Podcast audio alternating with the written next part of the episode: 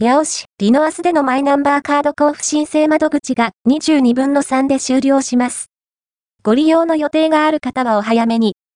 現在、リノアス地下1階東側エスカレーター前に常設されているマイナンバーカード交付申請窓口ですが、マイナポイント事業が終了したことを、で利用者が減少したという状況により、2024年3月22日をもって窓口を終了するそうです。申請に必要な顔写真を無料で撮影してもらえて、申請書の記入のお手伝いまでしてくれて、そのまま申請できる便利な窓口で、お買い物ついでに立ち寄れるのも利点ですね。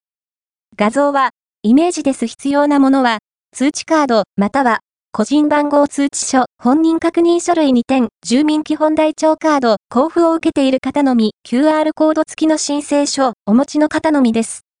画像は、イメージです手続きを終えれば、後日マイナンバーカードが自宅に送られてきます。もし、リノアスでの申請を希望されている方は、3月22日までに行ってくださいね。